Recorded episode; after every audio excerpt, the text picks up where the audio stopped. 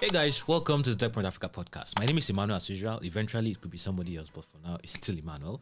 And uh, welcome to this show where we give you the latest, the gist and most exciting news in the tech space that happened during the week. So, over the week, a lot of things happened, but we decided to pick one really, really notable point to talk about in this podcast. Yeah, it's a new format we're experimenting with, and we're expecting your feedback on this. So, over the week, Jumia announced that it will be scrapping some of its product offerings and laying off some of its staff. So it was in their first quarter, no, not first quarter, their third quarter results. And um, there were lots of interesting talking points which we're going to touch on. But what stood out was the Jumia Prime subscription, which is Jumia's answer to Amazon Prime, will be ending. So it's like a subscription service where you, when you subscribe, you get access to free deliveries and all of that uh, time period of the subscription. Then the third party logistics service will be ending in almost every country except Nigeria, Cote d'Ivoire, and Morocco. And recall in 2020, Jumia shut down a lot of its operations in several African countries, including Cameroon and some other uh, African countries. So that's uh, quite an interesting one. So they shut down operations totally, and now they are ending third party logistics services in almost every country in Africa except three of them Morocco, Nigeria, and Cote d'Ivoire. And if you recall, a few podcast episodes ago, we announced that the Jumia co CEOs, Sacha Poignonnec and Jeremy Hodara, stepped down from their roles as co CEOs. Very, very weird position, I know. But yeah, I don't know how they made that work. But moving forward, we're trying to actually make sense of what this all means for the e-commerce giants. I mean, Jumia has been the poster child for e-commerce in Africa for a very, very long time, and to date, they are the only tech company that has listed on the New York Stock Exchange from Africa. The only African tech company that has listed on New York Stock Exchange. Debate about whether they're African or not is still there, but yeah, they are still African basically. But let me not talk too much. I'm inviting Chimgozirim, our senior reporter here at TechPoint, come and help me make sense of the whole Jumia debacle. James, welcome. Thank you. How, how about I say thank you for having me, Abi? This, yeah, thank you for having me. Yes. African fintechs have so far raised over $1.2 billion in 2022. But do you really know what fintech means? Do you know how it affects your startup and your financial life? Well, let me show you how. If you sell products online, for instance, you could add fintech elements like a feature that allows payments in installments to your business or provide insurance at little cost to you and your customer. You don't even need to know anything about fintech to do this. But maybe that's not your cup of tea. What if you want to build the next Paystack or Flutterwave, but you haven't raised a million dollars? What if you're a fintech company struggling to get customers? Or maybe you are stuck at a dead end job and you're thinking of what new skills to acquire to enter a lucrative sector like fintech and maybe build wealth before retirement. Whether you're saving for retirement or building a billion dollar company, fintech affects everything. TechPoint Africa, in partnership with our headline sponsor, One Liquidity, will be hosting the FinTech Summit on November 26, 2022 at 4 Points by Sheraton, Victoria Island, Lagos. Head over to fintech.techpoint.africa to grab your ticket immediately.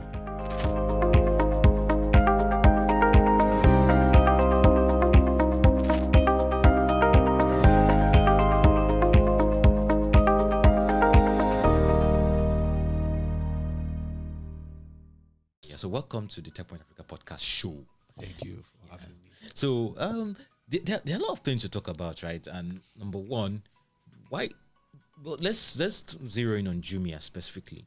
There's a change in executive leadership, and uh, Francis Dufay is taking up uh, the helm and all of that. But the underlying narrative around Jumia is they've been making losses since forever. They've built as many product offerings. They've built very very massive infrastructure in Nigeria and other African countries to power e-commerce They've been operating at a loss for several years now. So, why do you think this is? Why do I think it is? I think short answer is they are not making as much money to cover the operating cost. Hmm. It's as simple as that. So, if I'm in a business, uh, if I sell a pen to you for 10 naira, but it costs me 20 naira to produce that pen and get it to you, then no matter how many pens I sell, provided my operating costs exceeds um, what you're paying me for that service, then I just can't earn a profit. I think that's like the a straightforward answer to it. For Jumia, why are they not? Why have they not made profits? It's it's also similar. They are spending a lot of money to acquire customers. They are spending a lot of money to deliver their services to the customers, and that money they are spending, they can't um, they can't recoup it from the sales that they are making. So I had a conversation this week with someone. He mentioned something very interesting. He said, um, for tech startups, some of them have to change behaviors in order for them to succeed. E-commerce has to change behaviors for it to succeed. So I wasn't buying anything online in 2002, and then you come in 2015 or 2012 and you say you want me to buy things online. It's a culture shift. So you have to first of all educate me on why this is a better option. When you succeed in educating me, it's not like you educate once and I get it. Do it several times. So when you do that, you have to convince me that okay, now this is a safe way to shop. You know that we had issues with should I pay on delivery, should I not pay on delivery? Solve that trust problem. Then you also have to do marketing separately. So that doesn't even include the cost of acquiring um, the sellers who sell on that platform. So that's like a lot of costs that go into just delivering, let's say, wig to your house, and you never can tell when that um, when that money you're spending would actually yield profits to you. So that's one of the reasons why they are not making that much money. Yeah, so yeah, you touched on some valid points, right? Well, I'm thinking they've tried to. I am. I'm assuming. I'm. I'm speaking as an outsider. Like they've tried to play the compounding game to build as many products as possible and get as many users as possible. Yeah. And uh, I actually wanted to touch about the point of education, but maybe time will not suffice. But if time suffices, we'll come back to that. But they've built a massive slew of products, so it's scrapping them really the way to go. Hi, I'm Abisola Adenoga, the head of business at TechPoint Africa. Did you know that you could present yourself as a reputable brand leader? Did you know that your business can get the limelight it deserves? Now you do. Using TechPoint Africa's marketing tools, we can put you in the faces of a large audience for brand awareness and thought leadership. To do this, reach out to us by sending an email to business at techpoint.africa or click on the link in the description below. Scrapping them really the way to go. Yes and no. Yes, That's why you because yes, because um, if you're not delivering a service, you don't have to pay for producing it. So the moment you scrap it, um, your operating cost from that side of the business drops. If now, why did I say no? No, because those are services that some of them have the potential. I'm, I'm cool with scrapping Jumia Prime. I think three thousand naira for me to have unlimited deliveries is is too cheap. I don't know anybody that will survive on that because if I buy a shoe, most vendors in in Lagos will charge me one thousand naira for one delivery. Now imagine if I do five deliveries in um in uh, a month, that's already more. And I guess they are they are betting on Jumia Prime holders, but who do not use the service frequently. So that's like money you get for free. But um, if you if you scrap it, I think that's perfect because now you're not providing services that you just are not making any profit from. So scrapping it the way to go. Really can't say.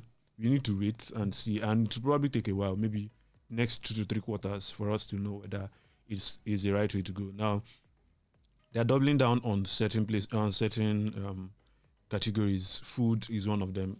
Interestingly, food, which now I think makes sense. We were having a discussion some time back about why two or three Nigerian companies, startups, got into YC and they're all food delivery. I think it makes sense because food delivery was their fastest growing um, category. So it makes sense that they're doubling down on that, doubling down on um, electronics, um, and just basically like everyday items that people need. So if something is working, common sense is you double down on it.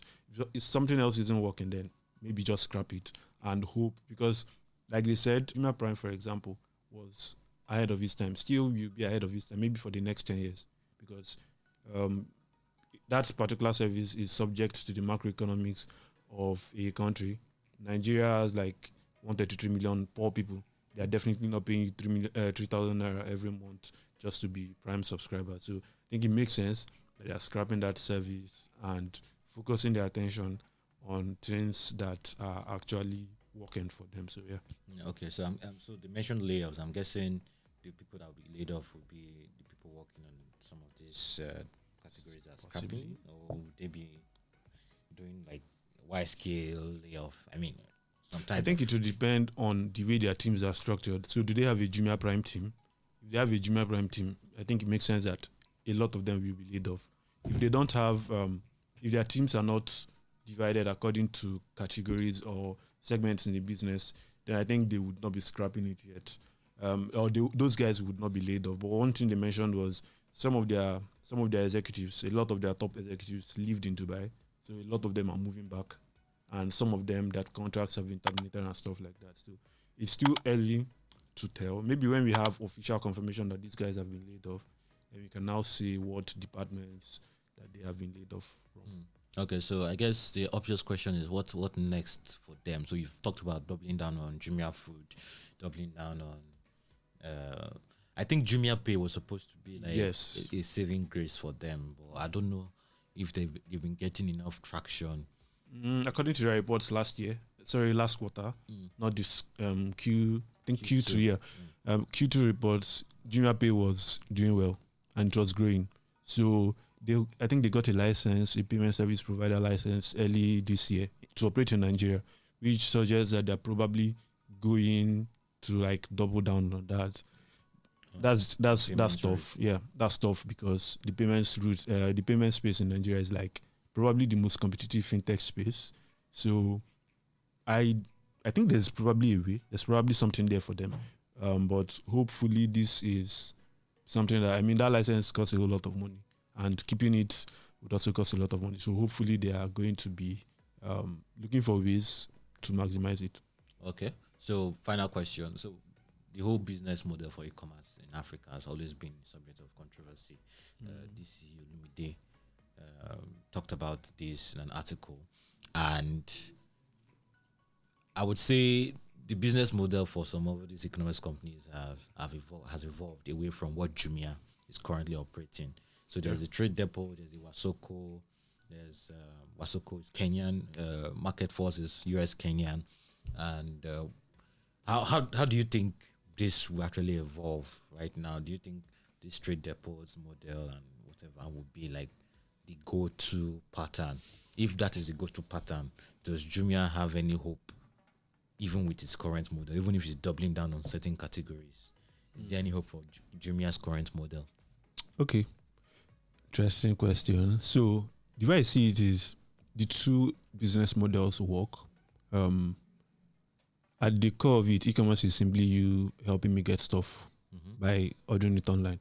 And I was reading an interesting article that Efosa Ojomo wrote when Jumia launched, and he mentioned something about so there's there's this concept that um, the Clayton Professor Christensen Clayton came up with non-consumption. So I can't I can't afford a car, but I can afford a I can't afford to buy a Toyota Camry, but I can afford to buy a Kia. So do you go ahead and pro- provide a a Toyota Camry in the hopes I will be able to afford it, or do you provide me a Kia and I pay for it immediately? So it's one of the things that Jumia may have to look at. Um, I say that because I think the e-commerce B2C e-commerce model is something that will not work immediately. It's something that will work long term. If people are poor, they will not. Um, they don't. They really do not care where they shop. So they are more interested in the cost. And getting value. And getting value. money. They really do not care. So maybe one thing they can try and um, one thing they can try is can they get more goods produced locally? Can they do price controls? So, for example, can Jumia become the place where I get the cheapest items possible? Which would now mean they are going to be more hands on with their sellers because a lot of the things I see on Jumia I can go. So, something is selling for 3,000 naira on Jumia, and I go on, let's say, AliExpress, and I'm seeing it there for like 500 naira. Yes, there are some costs um, uh, involved. So, that will factor into the, the final price when it comes down to Nigeria. But can you get products that either are produced cheaper but still serve the same product, uh, same purpose? If you can get those products to Nigerians, they really do not care where they buy it or who is selling it. Another thing might now be channels of acquisition. So they've done a whole lot of billboard ads. Agency banking has worked for the fintech industry. Can agency banking work for the for the e-commerce um, industry?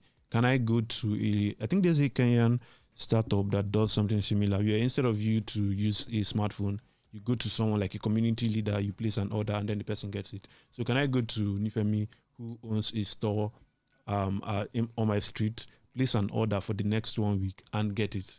If that's possible, then I think people will use Jumia. The other part is they can actually layer um, B2B services.